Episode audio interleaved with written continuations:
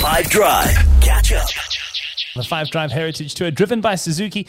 As mentioned, we are in uh, the final province of the tour. We're all the way up in the north of the country, and uh, in Limpopo, we finally we are. Right? I haven't lost my mind. Yes. Tzaneen, yes. um, we, we are losing our minds a little bit because just outside of the room we're broadcasting right now, it is so hot, man. It's like 35, 36 degrees. Is- or do you want to do you want to guess really quickly? What do you think it is? That's I would say 33. at 34.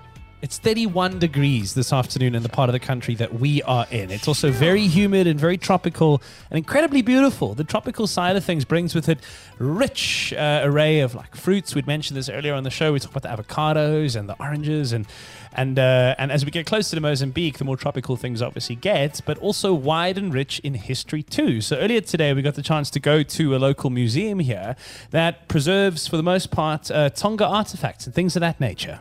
Yeah, uh, I think, uh, and every artifact has a story behind it, which was quite interesting. Also, uh, all the artists that helped create those pieces are all Tonga. which is really exciting to see the different cultures of our country preserved in the parts of the world from which they matter and which they have some significance. Christina Shaisi. I'm a museum assistant here in Tzaneen. All here is not for sale. Most of the sculpture here made by one person by Philip Ricordo from Daniel Rababalela. He passed away in 2015. Everything here or each o- and of each group it got its own story. This one is the story of Jelani and the giant. This is the story of Mokhadi who was married to the Tsonga family. This is the story of the jealous mother-in-law. This is the story of the woman who was pregnant for nine months, but when he gave birth, he gave birth of the child with a head only. Oh, wow. So she told us all these stories about stories, right? This artifact, it comes from this folklore or this belief system or this whatever. And that's the case, right? With all of our traditions and cultures, is that we wrap them up in stories because it's an easy, digestible way of getting information across and an enthralling way of doing it too. So we asked her, would you zone in on one of these particular stories, a Tonga story, and tell it to us in the language that we broadcast in? So, next on the show, we're going to learn a little bit more about the Tonga history through storytelling on the Five Drive Heritage Tour. Right earlier today at this incredible museum, which is a preservation of Tonga history and culture, many artifacts that were made, handmade by people to become representations of ideas, imaginations, things that end up with words put together in a way that become imagination and story and wonder and all the kind of things that we understand, right? Think about how many morals were given to you through fairy tales and storytelling and things that your parents passed down from generations. And it's what we do as human beings. It's one of the things that makes us human. So, with all these stories we were being told about at the Tonga Museum, we said, won't you try to tell us one in English and we can play it out to the rest of South Africa on the radio? And very graciously, this is what we got back. Jealous mother-in-law. So, what's, what's, the, what's the story behind it?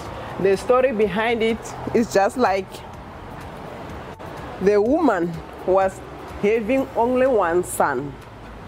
Most of the time, the son, when he go out for hunting or do anything, when he come back, he used to take everything that he have and then hand it over to the mother. But the child, when he's grown up, he decided to get married. When he got married, he decided when he come back with anything, and then he handed over to her, her wife. And then her mother got jealous. And then he came with a plan. The plan of the mother was this bed, and then he wishes this bed, and then so that each and every woman, when you go to the river, you find the birds playing and singing. And then the woman start to dance there at the river, and then he's supposed to come back late. And then when he come back late, and then the mother was supposed to tell her son that, you see, you married a wrong person.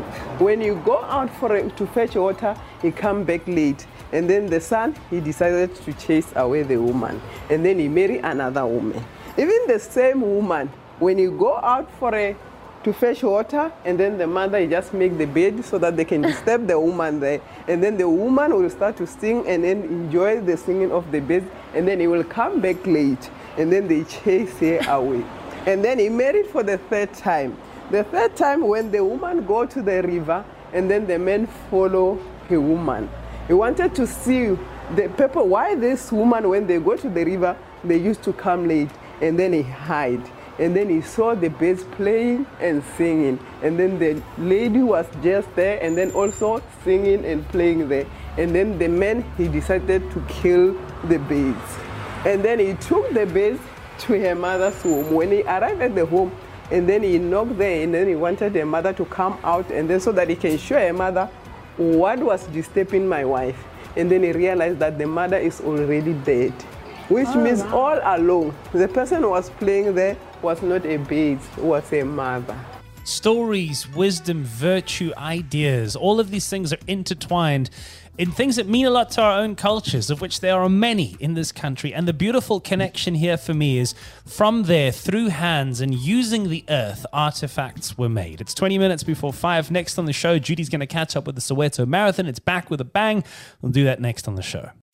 Catch up from some of the best moments from the 5 Drive team by going to 5FM's catch up page on the 5FM app or 5FM.co.za.